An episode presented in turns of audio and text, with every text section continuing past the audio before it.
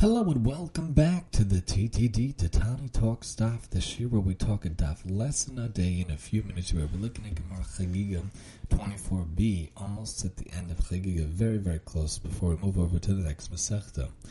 The Gemara talks about how we learned in a Mishnah anything that makes truma unfit through contact makes the hands tamei as sheniyos, and a hand makes its counterpart tamei. These are the words of Yehoshua. The sages say the hands are but shenios, and a sheni cannot make that which it touches a sheni.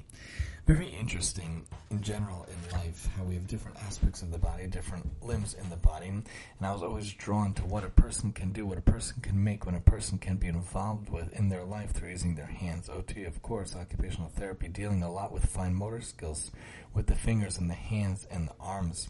Hashem gives us the ability to to create that which Hashem, of course, Himself created, what we can call quote unquote creating, really Hashem created.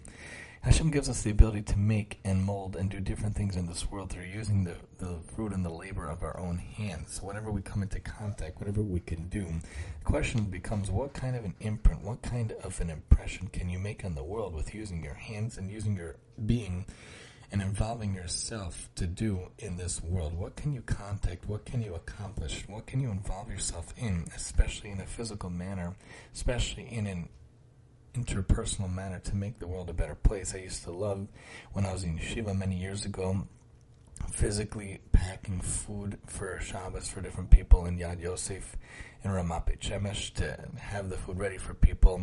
And when, when we were married, we went and we went to Tomchei Shabbos and we packed the food and delivered it one time and and packing up clothing, donating it, being involved in different things, cooking for people, literally making food with your hands. It's very satisfying to see food you can make for the for the week and for Shabbos and then to eat it. What can we do? What can we be involved in? What can we contact with using our hands to make a difference in this world through Torah, through Chesed, through mitzvahs, through our learning and our actions every single day to make the world a better place in our days. Join us next time as we talk Chagiga 25 here on the TTD.